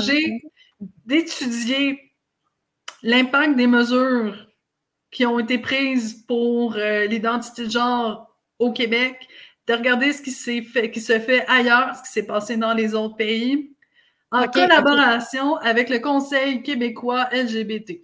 Ah, OK, super. On devine que ça va avoir une petite tangente vers ça quand même. Hmm? Donc, nous, on a bien hâte de voir euh, ce que ça va donner parce que, quand c'est sorti, les noms euh, dans les médias, tout le monde euh, se plaignait qu'il n'y avait pas de personnes trans qui siégeaient au comité de sages. Y a-t-il des femmes au moins? oui, il y a une femme, deux hommes. OK. Euh, tu sais, je veux dire, c'est pas n'importe qui, là. Euh, je pense que c'est des candidats quand même assez intéressants. Nous, personnellement, on aurait préféré qu'il y ait plus de monde, dont des euh, philosophes, des éthiciens. des anthropologues. Des anthropologues, tu sais, pour avoir. Oui. Un topo plus, large. Oui, puis une analyse plus approfondie. Oui. Donc, tu sais, nous, ce qu'on constatait, c'est qu'ils ont le Conseil québécois là, LGBT là, qui regroupe plus de 70 organismes, dont euh, à peu près tous les organismes trans de la province qui sont membres. Je veux dire. Euh, Puis ça, attends, mais quand tu dis en collaboration, ça veut dire qu'ils vont être conseillés par ces organismes-là? Comment ça, ça marche? C'est flou, on ne le sait pas encore. OK, OK. On sait qu'ils vont travailler en collaboration. De quelle façon, on ne le sait pas. Euh, l'issue de ce comité-là, on ne sait pas plus. Ils vont faire, on sait qu'ils vont faire des recommandations. Est-ce que ça va être appliqué ou non? Mm-hmm. On ne sait pas non plus parce qu'écoute, euh, moi, quand je lisais le, plan d'action gouvernementale de lutte contre l'homophobie et la transphobie, est-ce qu'eux vont de l'avant malgré les recommandations du comité de sages? Mm-hmm. Euh, c'est pas clair. tout, ça est à déterminer finalement. Oui, tout ça est à déterminer. Et euh, ça va être assez intéressant à suivre parce que là, ce qu'on constate, euh, je ne sais pas si tu as vu les nouvelles, mais dernièrement, c'est ça, la SAC, euh, il y a eu une nouvelle, je pense que Radio-Canada qui ont sorti la nouvelle, parlait que la SAC aurait pu mettre la mention X sur les permis de conduire. Oui, mon chum m'a dit un matin. Oui, c'est ça. Puis le, le ministère expliquait qu'eux attendent les recommandations du comité de avec ça. Ça va déclencher quand même pas mal de, choses. Du moment que le, rapport va sortir, on va se trouver avec des euh, organismes qui vont se positionner, qui vont changer leur façon d'agir probablement. Oui, c'est ça. Donc... Ça, fait quand même peur la vitesse à laquelle les choses changent, la vitesse à laquelle le lexique change. sais, justement, je vais mettre à l'écran, tu m'as euh, parlé d'un. Euh, ça s'appelle Arbre, peux-tu le nommer? puis expliquer un peu c'est quoi? Je vais le mettre à l'écran. Oui. J'ai une caméra qui me cache. à la scène. Voilà. Alors, ce site-là, ça s'appelle l'arbre décisionnel. Parle-nous de ce merveilleux site. Donc, euh, ce site Internet-là, on le retrouve sur, euh, je pense, c'est transition.org qui est euh, en fait une référence là, euh, au niveau de des soins de santé pour les personnes trans. L'hôpital Sainte-Justine va référer les gens à ce site Internet-là. Puis il y a une section qui est toute nouvelle qui s'appelle l'arbre décisionnel. Donc, c'est un site qui s'adresse aux jeunes trans et non-binaires du Québec pour conserver ou non sa fertilité. Parce qu'il ne faut pas oublier que lorsque tu as un enfant qui dit qu'il est trans, et que tu veux suivre tout le protocole euh, qui est recommandé par les grands experts québécois, euh, les bonnes chances que ton enfant devienne castré chimiquement sont assez élevées. Parce que ça vient avec de la prise d'hormones, euh, généralement. Ben, prise d'hormones, bloqueur de puberté. Oui. puis, tu sais, je veux dire, si ton jeune a 18 ans, peut décider d'avoir une chirurgie de sexuelle, donc on s'est entendu qu'au niveau de la fertilité, euh, ça risque d'être un peu touché. Donc, on propose aux adolescents de se questionner sur comment ils veulent préserver leur fertilité. C'est complètement fou. Écoute, c'est. Tu dis que c'est fou, je, trouve ça euh, troublant. Je veux dire, je pense que l'intention là-dedans n'est pas. Euh, ils veulent être sûrs que l'adolescent puisse avoir rendu adulte des enfants. Mais écoute, ce qu'on propose, euh, c'est pas des petits traitements, là. Non, euh, c'est ça. C'est des traitements de, de, fertilité in vitro, euh, tu sais, c'est aller chercher tes gamètes, là, puis les faire congeler pendant je sais pas combien d'années. Tu sais, c'est des traitements qui sont déjà très coûteux pour les parents qui ont de la misère à avoir des enfants. Tu sais, tout ce qui est procréation assistée, ça coûte une fortune. Oui, effectivement. c'est très lucratif, là, on va pas se leurrer. C'est sûr qu'il y a de l'argent à faire là. Déjà, garder tes garder ton sperme ou le faire congeler pendant je sais pas combien d'années, euh, j'imagine que c'est pas sans frais. Là. Mais ben non, c'est pas sans frais. Là. Euh, écoute, euh, je pense qu'on te l'avait déjà montré au sujet de, la grossesse pour autrui, comment ça fonctionnait, l'achat de sperme, congeler tout ça, tous les traitements. Tu sais, c'est des traitements qui sont très intrusifs. Et nous, on se questionne sur est-ce qu'un adolescent peut vraiment prendre une décision éclairée quant à sa fertilité? Ben là, c'est là que je veux en venir parce que pour parler de mon expérience personnelle, puis c'est pour ça que je regardais ça, tu me l'as envoyé hier, puis je, suis tombée un peu en bas de ma chaise parce que moi, jusqu'à 30 ans, je voulais pas d'enfant. Vraiment, fermement. Quand j'ai commencé à fréquenter mon chum, j'avais 29. Puis je disais, je t'avertis, moi, je n'ai pas, pas d'enfant. C'était déjà comme ça à table, tu. Puis si on m'avait demandé à 15 ans, 16 ans, même 18, même 20, même 25, j'aurais dit non, je, c'est ma carrière, tu sais, j'étais chanteuse, euh, j'étais très carriériste, puis tu sais, je mettais toutes les œufs dans le même panier. Été à Los Angeles, euh, tu sais, j'y croyais tellement. Je pouvais pas être sur un mindset de me dire, ah, peut-être qu'un jour, rendu dans ma trentaine, je vais avoir envie de faire des enfants. Fait que, tu sais, je trouve ça vraiment. Euh, malhonnête, en fait, de, penser, de, parce qu'on les a, les données, on sait qu'un jeune ne peut pas se positionner là-dessus. C'est ça la réalité. Un jeune n'est pas en position de savoir ce que ça signifie procréer, porter la vie, vouloir une famille tant que tu n'as pas trouvé la bonne personne, tu sais, même moi, j'ai été en couple, bon, à quelques reprises dans ma vingtaine, mais jamais avec des gars qui me donnaient envie d'avoir des enfants, tu sais. Il fallait que je trouve la bonne personne pour que je commence à changer puis me dire, ah, avec lui, je me verrais faire des enfants, tu sais, ce serait un projet que j'aurais envie d'avoir dans le futur. Puis, bon, ça va faire 10 ans qu'on est ensemble, puis on a maintenant deux enfants. Mais jamais j'aurais été en mesure de me projeter là-dedans. Fait j'ai vraiment un méga problème. Puis là, tu sais, en plus, on voit que c'est subventionné par euh, l'Université Laval euh, puis Sainte-Justine. Puis ça adopte le, vocabulaire euh, inclusif. Là. il y a le YEL quelque part, là, t'as peu, je le Oui, ben, écoute, oui, il y a l'écriture inclusive. Euh, peut-être tu vois même dans le, graphisme des documents. Écoute, on est dans la diversité. Euh, on a quelqu'un qui porte le voile, on a des gens de toutes les couleurs. Exact. écoute, on, a une poupée satanique, là. Je sais pas c'est quoi cette poupée aux yeux rouges, là, mais elle fait peur un peu. En tout cas, une coupe d'affaires bizarre. Oui, puis écoute, ça, ça l'amène tellement de questions. Comment peut-on vraiment croire qu'un adolescent de 15 ans ou de 13 ans peut vraiment prendre des décisions à 100% éclairées sur sa fertilité si cette personne-là veut une famille? Tu sais, euh, moi aussi, là, je voulais pas d'enfant avoir d'avoir 30 quelques années, là. Euh, pour moi, c'était comme euh, ça m'intéressait pas, là. Puis de plus en plus, tu sais, on le voit, c'est assez fréquent, le monde qui ont des enfants dans la trentaine, fin trentaine, même début quarantaine. Donc, euh, on observe que les gens sont très carriéristes, ils ont envie de placer leur. ou de voyager ou de faire d'autres choses dans la vingtaine. Puis euh, c'est un peu plus tard, tu sais, on n'est plus à l'âge de nos parents où euh, à 25 ans, ils avaient déjà fondé leur famille. Alors, il y a, mm-hmm. je trouve vraiment, c'est comme si on ne considère pas ces phénomènes de société-là, puis on demande déjà d'emblée à des jeunes, as-tu envie d'être infertile, toi? Parce que c'est une réalité, on ne peut pas la nier. La plupart qui, rentrent dans le grand processus de transitionner vont perdre leur fertilité. Oui, puis c'est pas juste ça, là, euh, au niveau de la fertilité. écoute, es-tu vraiment armé, toi, à 12-13 ans? Euh, pour prendre des décisions euh, de prise d'hormones, de bloqueurs de, de, puberté ou même de mastectomie à 16 ans, là, de prendre un choix assez éclairé pour savoir ce que ça va donner sur euh, ton corps dans le futur.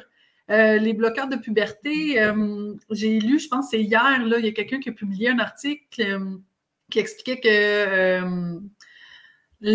dans certains cas, les bloqueurs de puberté, ça peut amener à une perte du quotient intellectuel. Euh, ça a été aussi reconnu qu'au niveau de la densité des os, euh, c'est nuisible pour les enfants.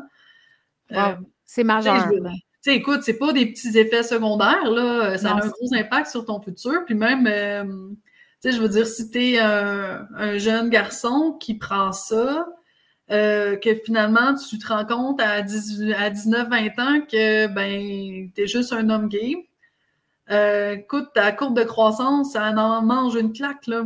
Tu ne seras pas un, grand garçon de 6 pieds 3 euh, avec euh, un corps d'homme. Tu vas avoir un corps de jeune garçon parce que. Ça ne changera plus jamais, ça.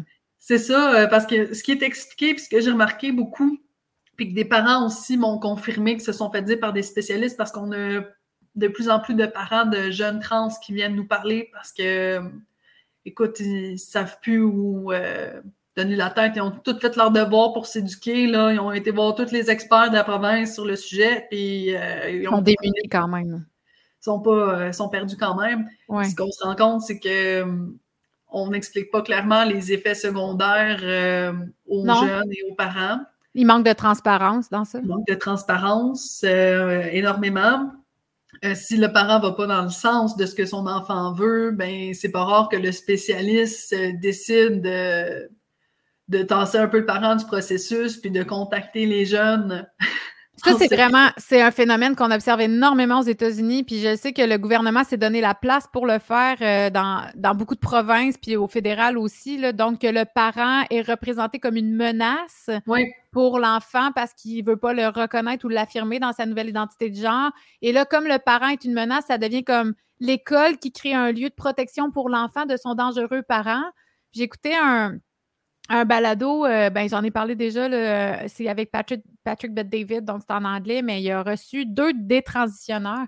Puis euh, il disait euh, le, problème avec cette mentalité-là, c'est que si l'intention était vraiment d'aider le jeune, tu voudrais renforcer au maximum le lien avec son parent parce qu'il est jeune, il a besoin de son parent. on sait que c'est ça la réalité, mais à la place, c'est non, on, on, le traite un peu plus comme une secte où on les éloigne de leur entourage, des gens de confiance, on crée une scission, puis on les, rend encore plus vulnérables, puis on les isole avec des gens qui vont juste comme leur rentrer dans la tête l'idéologie.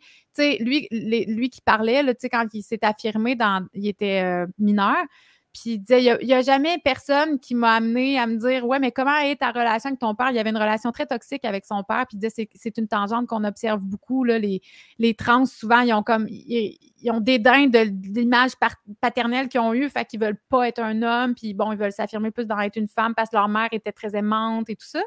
Mais il dit, personne m'a amené dans ma thérapie à essayer de bien analyser c'était quoi les, les mécanismes derrière.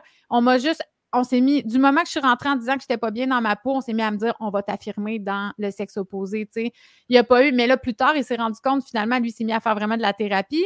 Il s'est rendu compte que finalement, il n'était pas en dysphorie de genre, mais il avait une méchante relation complexe avec son père. Puis, ben, là, il regrette, mais il a fait la transition, il a eu l'opération, euh, tout le restant de sa vie est gâché maintenant. Là. C'est pas apprendre à la légère, ces choses-là. Là.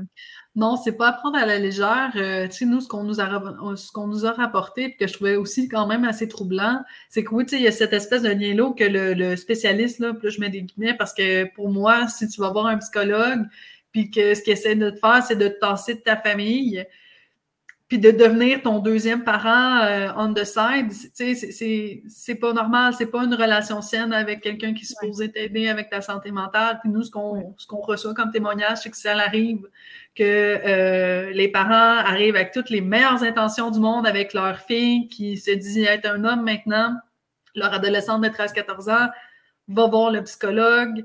Euh, le psy l'affirme là, euh, dès la première rencontre, propose prise d'hormones, etc. Puis après ça, ben, euh, les parents parlent avec leurs jeunes, puis là, il y a comme vraiment un gros clash qui se fait. Puis ah les parents se rendent compte finalement que le psychologue a joué contre eux. Ben, a joué contre eux, puis contacte leur fille sans hein? leur dire. OK, fait qu'elle est renforcée par le psychologue qui les monte finalement contre leurs parents. Oui, c'est ça. Puis que finalement, le psychologue, c'est un militant. Donc, euh... écoute, c'est pas professionnel. Ça doit être épouvantable vu ça comme parent. Je, trouve ça vraiment triste qu'on soit rendu là comme société, de se dire on accepte ça en se disant ben ouais, mais c'est le parent qui était, qui était dangereux pour son enfant. Non. tu sais, le parent, il veut le bien de son enfant, puis il a, il a sa façon de penser, il, sait ce qui est bien pour son enfant. Malheureusement, c'est que là, l'espèce d'idéologie d'identité de genre est tellement rendue forte qu'on ne laisse même pas le parent se positionner. Il n'a pas le droit, il ne sait pas de quoi il parle. Non, les nouvelles études démontrent que. Mais on sait que les nouvelles études sont déjà subventionnées par les lobbies, tu sais. Oui, ben c'est ça. Puis c'est parce que moi, je me questionne également sur, euh, je veux dire, ces gens-là euh, qui sont des psychologues, des thérapeutes, etc., euh, ils ont un ordre professionnel à respecter, là. C'est ça. je veux dire, c'est le parent qui paye la session de son enfant à quoi 200 pièces de l'heure là. Puis je veux dire, les parents, pour des adolescents, je pense que c'est en bas de 14 ans, et oui, ils ont un droit, ils peuvent regarder, ils peuvent demander, poser des questions. Je veux dire, c'est eux les tuteurs légaux des enfants. là. Qu'est-ce que tu leur réponds à ces parents-là quand ils t'appellent? Ben, écoute, changer de psy, là. Y a-tu d'autres. On est-tu dans une tangente où toutes les psys sont de même ou il y a encore des psys qui, qui sont ben, pas là-dedans? Écoute, il y, en a qui sont pas là-dedans, mais euh, la pression est tellement forte qu'ils ne peuvent pas. Euh, tu sais, euh, s'ils en parlent publiquement, qui sont contre, euh, contre ces thérapies-là, qui sont des thérapies affirmatives, tu sais, on va directement dans l'affirmation, on laisse pas aux jeunes vraiment le temps d'explorer. Euh, ben, ça va à l'encontre même de la thérapie. Le principe de la thérapie, c'est d'explorer. C'est ça, parce qu'au Canada, ben, dans toutes les lois qui ont été votées dans les dernières années, ben, la thérapie qui est dite exploratoire, ben, c'est euh, l'équivalent euh, d'une euh, thérapie de conversion, comme pour les homosexuels. OK. Donc, tu vois, mettons, un psychologue ou un thérapeute qui voudrait laisser aux jeunes le temps, peut-être que tu es juste une jeune fille lesbienne, peut-être que, tu sais, je veux dire, prends le temps de réfléchir à ça, mais ça, ça peut être considéré comme illégal, comme si tu essayais de convertir ce jeune-là. Mais de l'affirmer, ça, c'est pas grave. Non, c'est ça. Ben, je, je comprends pas la logique derrière ça. Écoute, il y a un lobby fort qui travaille en arrière. Seigneur, il travaille, il travaille dans un coin en tabarnouche. Écoute, ben, puis ça, c'est assez particulier parce qu'au Canada, c'est comme ça. Euh, le Royaume-Uni, la Suède, puis la Norvège étaient des pionniers là-dedans. Là. Eux étaient dans la, la, thérapie affirmative à fond la caisse. Oui. Écoute, ils ont reculé parce qu'ils se sont rendus compte que euh, ben, il y avait beaucoup d'activistes parmi les spécialistes, qu'il n'y avait pas vraiment d'études solides pour justifier des traitements euh, de bloqueurs de puberté, des traitements hormonaux, puis même des chirurgies sur des mineurs. Ils se sont rendus compte aussi qu'il euh, y avait une augmentation des jeunes filles dans le plafond des adolescentes. Ça, c'est un fait intéressant. avant, c'était des hommes qui transitionnaient, qui voulaient être femmes. Maintenant, on observe le contraire, c'est ça? Oui, c'est majoritairement des jeunes, des jeunes filles, des adolescentes. Euh, puis c'est ça, on se rend compte que ces adolescentes-là euh, sont autistes, ont des problèmes, euh, peuvent avoir des problèmes de hum, bipolarité. On parle aussi d'anorexie. Tu sais, ils ont un bagage de santé mentale, là. C'est pas pris en considération. Donc, c'est ça qui est triste, c'est que ce que je comprends, c'est qu'il y a beaucoup d'autisme. Il y en a beaucoup qui sont sur le spectre, qui veulent transitionner ou s'identifier comme non-binaire ou tout ça. Donc, il y a comme en les mettant sur des bloqueurs d'hormones, en les stérilisant, il ne faut pas nier qu'il y a un petit peu d'eugénisme derrière ça. Ben, c'est gros. Ça, c'est le dark side qu'on n'ose pas vraiment parler, mais c'est ça qui se passe pareil. On est en train de stériliser des jeunes qui, sont, qui ont des problèmes de santé mentale, qui sont plus vulnérables, qui auraient besoin vraiment d'un soutien psychologique. Puis à la place, ben, on les, on les prend à terre, puis on leur dit oui, tu as raison de trouver que tout ne marche pas de toi, tu as vraiment raison, puis on va tout faire pour que tu te lancer dans cette direction-là au lieu de, de donner vraiment comme des bases solides pour que la personne reconstruise sa confiance. on est, moi, en tout cas, qui ai étudié en psychothérapie, je trouve qu'on est totalement à côté de ce que c'est de la thérapie. Oui, bien, on est vraiment à côté. Là. Euh, écoute, on ne va pas creuser vraiment dans le mal de vivre de ces, jeunes-là. Euh, pour, les, pour l'autisme, je veux dire, si tu as le syndrome d'Asperger, euh, écoute, les personnes autistes, euh, c'est de la façon qu'ils fonctionnent, parce que j'ai travaillé beaucoup avec des personnes, des jeunes qui étaient autistes. Écoute, eux, euh, tout ce qui est normes sociales, les conventions sociales, pour eux, ça fait pas de sens, là. Mm-hmm. Fait que tout ce qui est stéréotype de femmes-hommes, ça fait pas de sens pour eux, là. Ouais, ouais, ouais. Fait qu'écoute, c'est sûr que quand tu es dans une quête de soi, que tu, réfléchis à tout ça, tu te reconnais pas dans les conventions sociales, et là, tu as un groupe super cool sur TikTok qui fait comme, écoute, Joins-toi à nous. Tu te sens pas femme. Tu dois être euh, trans, nanana. Fait que c'est sûr, là, tu trouves ton groupe, là, tu vas voir, eux, ils me comprennent vraiment, là. Puis c'est C'est important, le sentiment d'appartenance. C'est ça aussi, c'est qu'on mise sur un phénomène euh, social qui s'observe. Les gens ont vraiment besoin de faire partie d'un groupe. Puis là, il y a comme tout, tout l'enjeu des réseaux sociaux qui est super important dans, la, dans la question parce que je pense qu'il y a vraiment une grosse émergence sur TikTok, comme tu viens de le dire, Instagram, où euh, là, on voit des jeunes euh, qui sont vraiment gratifiés, qui sont encensés, on les fait euh, très valoriser dans, leur euh, désir de transition. tu sais, quand tu les observes, je ne veux vraiment pas sonner comme une, vieille conservatrice d'extrême droite rétrograde turf, mais ça paraît qu'ils ont des troubles de santé mentale. Fait que, tu sais, on peut-tu juste les aider à la place? Après, si vraiment, si après avoir traversé leur crise d'adolescence, c'est encore ça qu'ils veulent, puis je suis pas la première qui dit ça, je suis pas originale, mais moi, tout ce que je dis, c'est laisser les jeunes passer à travers leur crise d'adolescence, faire leurs expériences, être mêlés. On a tous été mêlés à l'adolescence. J'avais un bouton d'enfant, je ne voulais même pas aller à l'école. C'était une catastrophe, j'étais dramatique. Euh, tu sais, j'étais. C'est ça l'adolescence, c'est que tu vis tes émotions tellement intensément. Puis, fait que, tu sais, si en plus tu rajoutes toute la, confusion des genres, je ne veux même pas imaginer comment ça doit être dur être un adolescent en 2024 laissons-les sortir de cette espèce de. Les hormones, ils sont pour quelque chose. Vivez vos pics hormonaux, tout ça, ça fait partie de la vie, on l'a tout passé par là. Après, on pourra jaser. Peut-être que vous allez vous dire, finalement, être lesbienne, je suis correct avec ça, ou être homosexuel. Puis finalement, peut-être que oui, j'ai envie d'être trans, mais je ne ressens pas le besoin de faire la grande opération. Il y a, d'autres avenues aussi qui sont, qui sont à explorer, mais il faut laisser jeunesse se faire.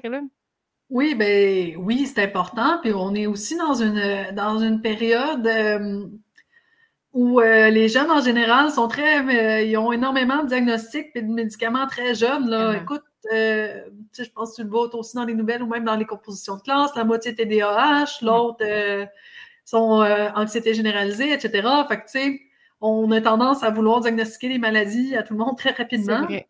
Mais l'adolescence, c'est pas une maladie, c'est une période de ta vie où que tu testes des choses. Écoute, euh, si tu verrais des photos de moi adolescente, là, euh, c'est assez épouvantable. Là. J'avais des colliers de touche de téléphone, euh, des boucles d'oreilles en, épingle, à couche, j'ai eu les cheveux de toutes les couleurs, ah, rasés, longs, courts c'est normal de se chercher, puis il faut leur laisser cet espace-là. Il y a un petit côté rebelle aussi, c'est ça, c'est que des fois, si tu as envie de provoquer ton parent, en ce moment, une façon de provoquer, ben on est dans ça. L'autre fois, je suis allée, euh, j'habite à Saint-Bruno, je suis allée aux promenades, puis il y avait un groupe de jeunes, je dirais qu'il y avait 15-16 ans, puis les gars, il y avait des collants, puis ils étaient habillés en filles, puis... j'étais comme moi, c'est comme on dirait qu'il y a quelque chose de provocateur là-dedans. C'est là, avant, il y avait des punks dans mon temps, puis là, maintenant, ben, il y a ça. sais. Oui, ben c'est un peu ça aussi qu'on observe. Euh, je me rappelle d'une maman qui euh, m'avait raconté un peu son histoire. Euh, je veux dire, sa fille avait fait son coming lesbienne. là, elle s'était mise à fréquenter une personne non-binaire. Ah la jeune avait comme 13 ans là, quand elle a commencé ça. Là, après ça, elle, a décidé qu'elle était un homme trans, mais jamais devant ses parents, juste sur Internet puis un petit peu à l'école. Là, elle voulait se couper les cheveux courts. Puis là, on se rendait compte, en, en, discutant avec la maman, ben, le, père, le, père de la famille, lui, ben, les filles, ça avait des cheveux longs. Fait que sa fille veut les cheveux courts. sais, on était plus dans une dynamique d'une jeune qui se cherche. Qui est rebelle. qui essayer des styles vestimentaires euh, différents, puis etc. Puis, tu sais, moi, ce que je lui avais dit, c'est laisse-la faire. Écoute, si elle veut porter des pyjamas euh, la journée longue, qu'elle fasse. Si elle veut les cheveux courts comme ça, qu'elle se les coupe. Euh, ça va passer, là, en principe, ça va pas être dans cet esprit de rébellion-là pendant 20 euh, ans, en principe. Non, non, c'est ça. Puis si tu, tu, vas toujours contre ça, euh, ben écoute, elle, elle va aller encore plus se réfugier sur Internet. Oui, c'est un bon point. Donc, ça. conseil aux parents, ce serait vraiment, finalement, même si c'est difficile, de laisser ton enfant vivre ce qu'il a à vivre par rapport à ça.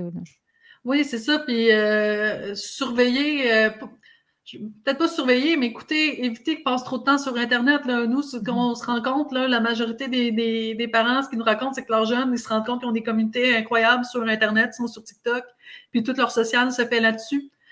Euh... Puis ils sont confirmés aussi, puis validés dans ce qu'ils ont fait. Quand ils arrivent à leurs parents, après, ils sont juste même pas ouverts. Tu sais même pas de quoi tu parles. Tu sais, comme. écoute, ils se font confirmer, ils se font affirmer, ils se font aimer. Euh, tu vas avoir des gens qui vont t'écrire si euh, ça marche pas avec tes parents, je vais devenir ta mère. Euh, je vais te soutenir là-dedans, je suis toujours là pour toi. Puis, puis tu sais, c'est pas rare que c'est des adultes qui écrivent ça aussi à des adolescents.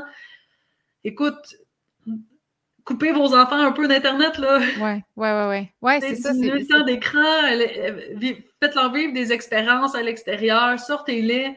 Euh, sortez-les de la maison. Euh, ils ont besoin de vivre dans la réalité. Là. Ce qu'on voit, c'est que c'est toujours une tangente qui commence sur les réseaux sociaux et qui se passe sur Internet, mais les jeunes ont besoin de sortir, puis de sortir de ces climats-là, puis dans à peu près la grande majorité du temps, ben finalement, ils sont pas trans, sont juste lesbiennes ou sont gays, ou finalement, ben ils ont, été, ils ont testé des affaires. Ils ont testé des affaires, ouais, c'est ça. Il y a aussi, il y a aussi ce facteur-là. On est dans, dans un espèce de paradigme où euh, la pression est forte. Là, tu on parlait des psychologues, tu disais, bon, il y en a encore, mais tu disais que la pression est là. On a vu un médecin qui a été radié. Euh, trois mois pour avoir mégenré son patient. Je vais, essayer de le mettre à l'écran. Est-ce que tu veux nous parler un peu de cette nouvelle-là? C'est quand même assez. Moi, j'étais étonnée là, parce que dans le fond, le médecin, les mots sont rapportés, il a été enregistré. Euh, la personne est rentrée en l'enregistrant. Déjà, tu sais, je veux dire, t'arrivais là euh, un petit peu. déjà une attention, là. Je veux dire, si tu dis, bon, je vais rencontrer mon médecin aujourd'hui, je vais l'enregistrer parce que je vais lui annoncer que je suis un homme. C'est ça. Puis je vais voir sa réaction, puis je vais le pogner. Il y, a quelque chose aussi de. Les réseaux sociaux, c'est tellement ingrat parce que les gens cherchent des clics, puis ils veulent créer du sensationnalisme. Oui, la personne, probablement, qui est restée assez sobre, ce qu'on voit, là, c'est que on n'a pas le ton, là, mais il est resté quand même assez euh, neutre. Son médecin s'est fâché de plus en plus parce qu'il disait, il parlait comme oui, mais tu es une femme biologique quand même, c'est ça qu'il disait ça, ça c'est vraiment grave. Fait qu'il a perdu euh, son emploi pendant trois mois. Je vais partager l'écran. Je vais vous montrer ça. De toute façon, on ne va pas lire l'article, mais je veux juste montrer aux gens. C'est dans la presse. Donc, le gros titre, c'est Radier trois mois pour avoir mégenré un patient trans. Euh, est-ce que. Qu'est-ce que tu penses de ça? Écoute, il y a des, médecins qui euh, ont commis des gestes très louches sur des patientes qui ne sont même pas radiées aussi longtemps, là, je tiens à le rappeler? Oui. C'est pas tout le monde qui porte plainte. Par exemple, moi, j'ai un gynécologue qui a été ultra déplacé avec moi, mais j'ai jamais porté plainte. Mais maintenant, on est aussi dans une mode de, tu sais, quelqu'un qui rentre dans le bureau du médecin en l'enregistrant, il est déjà prêt à aller public. Là. il y a déjà ça derrière sa tête. Euh, écoute, ça envoie tout un message à, à peu près tous les médecins de la province aussi. Hein? Euh, c'est un message qui est assez fort.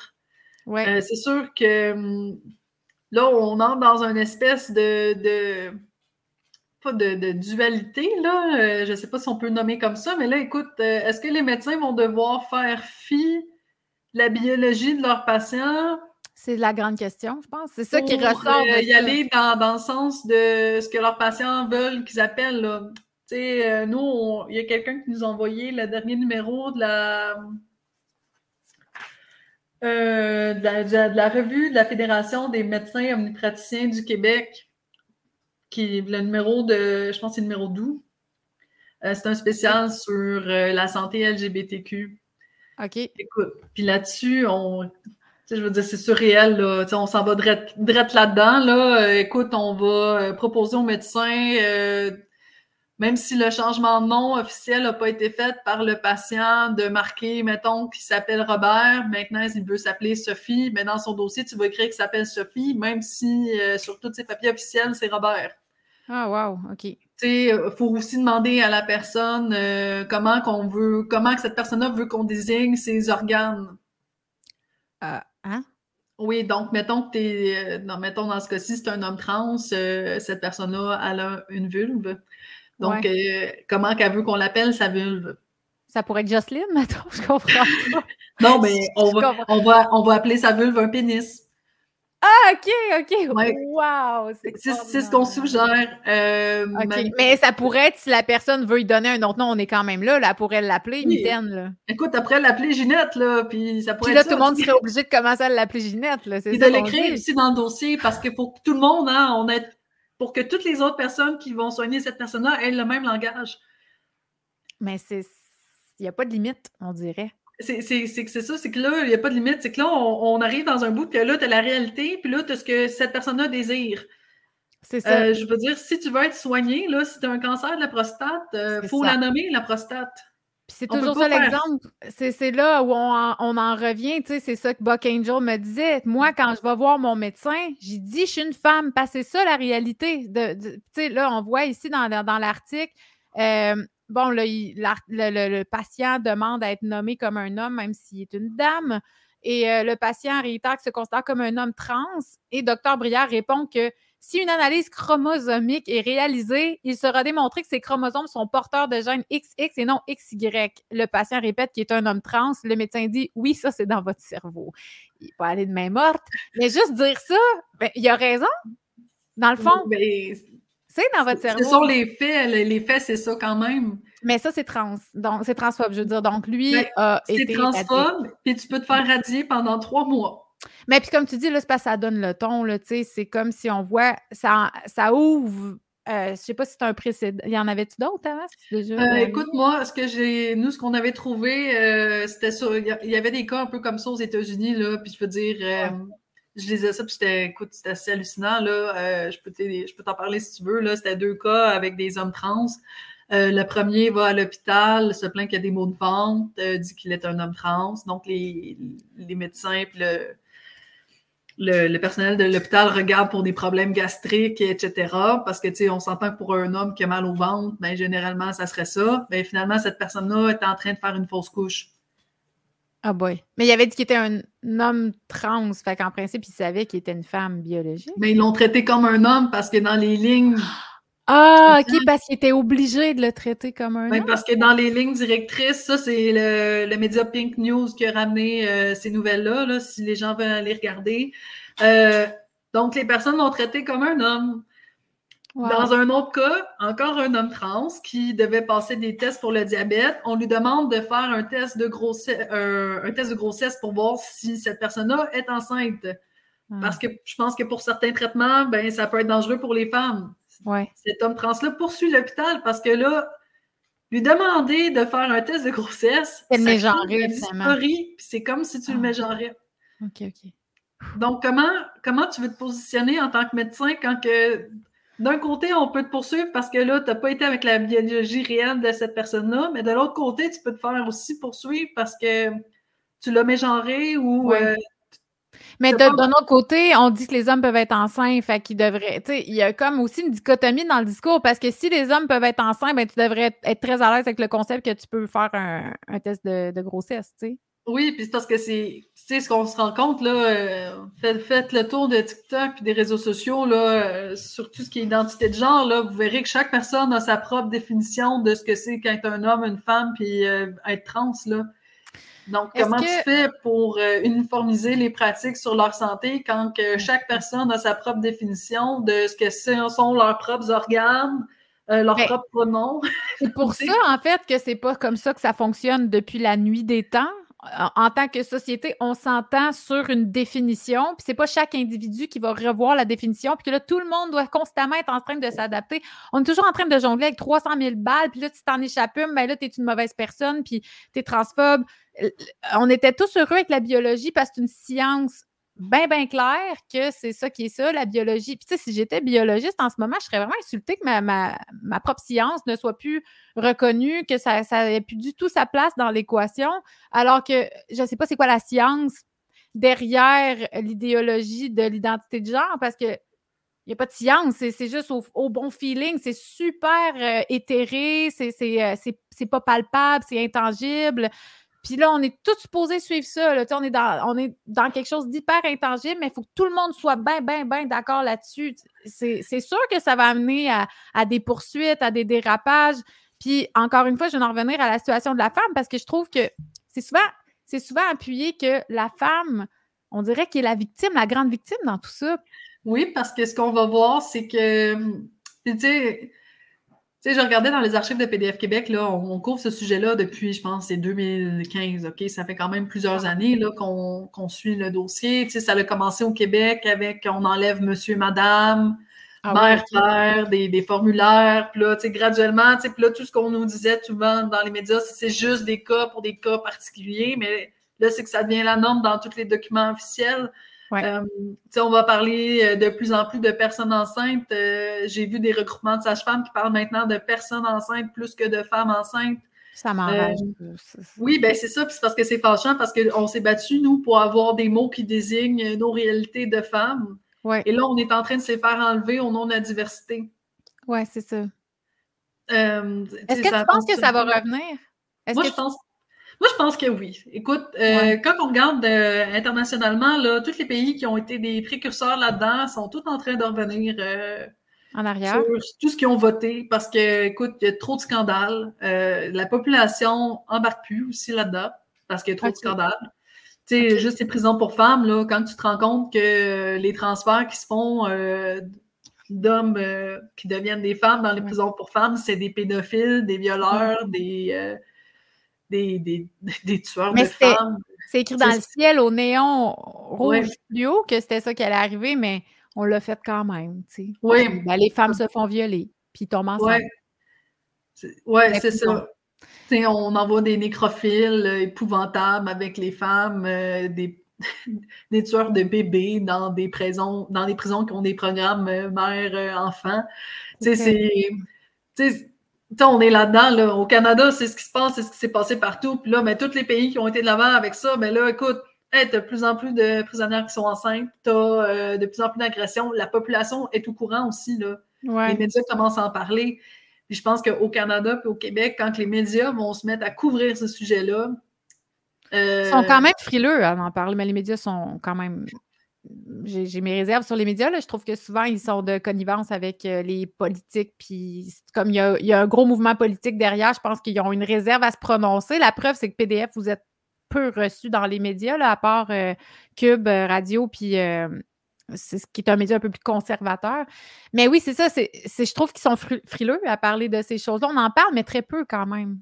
Oui, ils sont très frileux. Euh, je veux dire, juste euh, recul d'une couple d'années à PDF Québec, euh, on allait à Radio-Canada, à LCN, on était publié dans le Devoir, dans la presse, on, était, on, on avait beaucoup plus de portée médiatique. Ouais. mais au sujet de, de l'identité de genre, on est un des seuls groupes qui ose dénoncer publiquement toutes les mesures qui sont prises. Donc, les médias, ben c'est ça, ils veulent pas avoir l'air d'être des, des, gens qui propagent la haine. Donc, on ne va pas trop couvrir ces sujets-là. Il y a le Journal de Montréal, des fois, qui fait des nouvelles. Mais si moi, mettons, quand, je fais des recherches sur le dossier, si je veux savoir ce qui se passe au Canada et au Québec, il faut que je regarde aux États-Unis. Les médias américains vont couvrir ce qui se passe au Québec et au Canada. Ouais.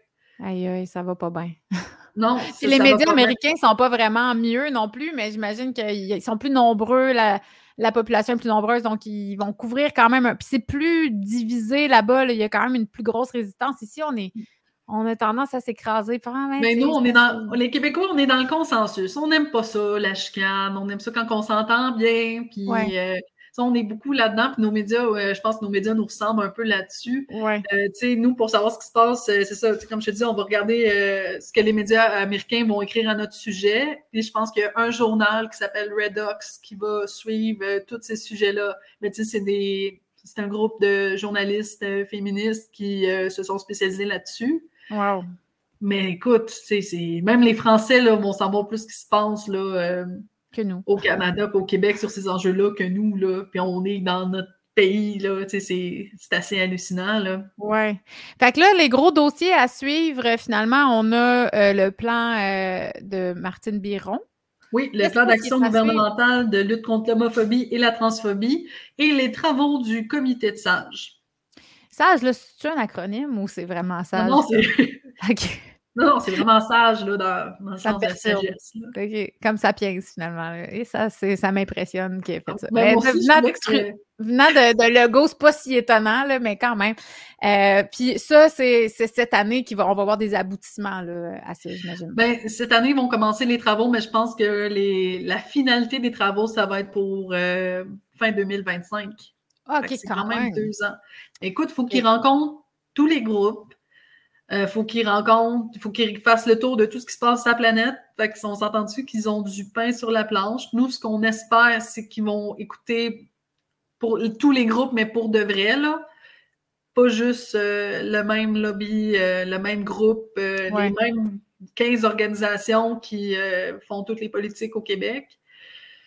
C'est important d'avoir le pouls de tout le monde. Ouais, ça. souhaite que ça va être le cas parce que nous, ce qu'on a constaté, c'est que dans les dernières commissions parlementaires, sur tout ce qui touchait les droits LGBTQ et les droits des femmes, c'était c'était ces groupes-là qui étaient invités. Puis nos mm-hmm, droits en mm-hmm. ont mangé une claque.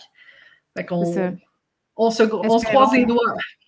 Ben merci en tout cas pour tout le travail que vous faites chez PDF Québec. Je sais que vous êtes euh, très active sur ce dossier-là, puis une chance que, que vous, ben, active et actif, là, tu disais qu'il y avait aussi des hommes, mais merci d'être présent. Euh, puis merci pour ta participation aujourd'hui. C'était vraiment euh, éclairant. Puis ça fait du bien aussi quand même de voir qu'il y a des gens au Québec qui militent contre ça, là, ça, ça, dérape. Fait qu'il faut bien qu'on se positionne, même si ça vient avec des représailles. Je sais les risques que tu prends. Oui, il y en a pas mal, mais écoute, euh, il faut ce qu'il faut. Hein?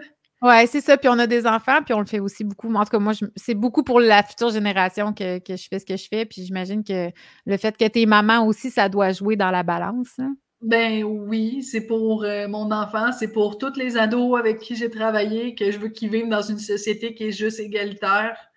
Euh, qui n'est pas rempli de désinformation, qui ait une vraie éducation, euh, qui soit capable de faire des choix éclairés.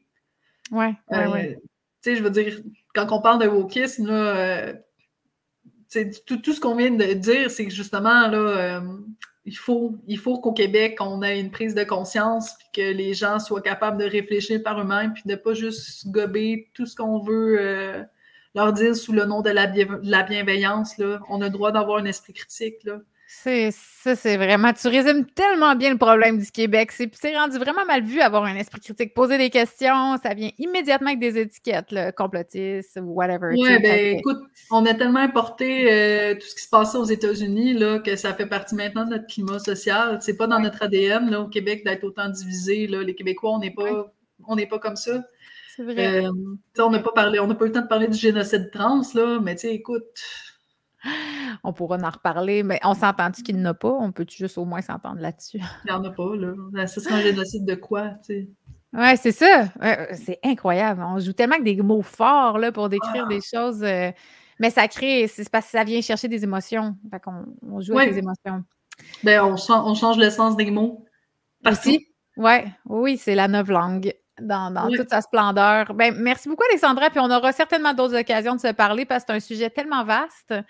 Donc, je te remercie euh, pour ton temps, puis merci encore une fois pour tout ce que vous faites à PDF Québec. Bien, merci à toi de nous avoir offert ta plateforme. On l'apprécie énormément, puis continue ton beau travail. Merci. Bye, bonne journée. Bye.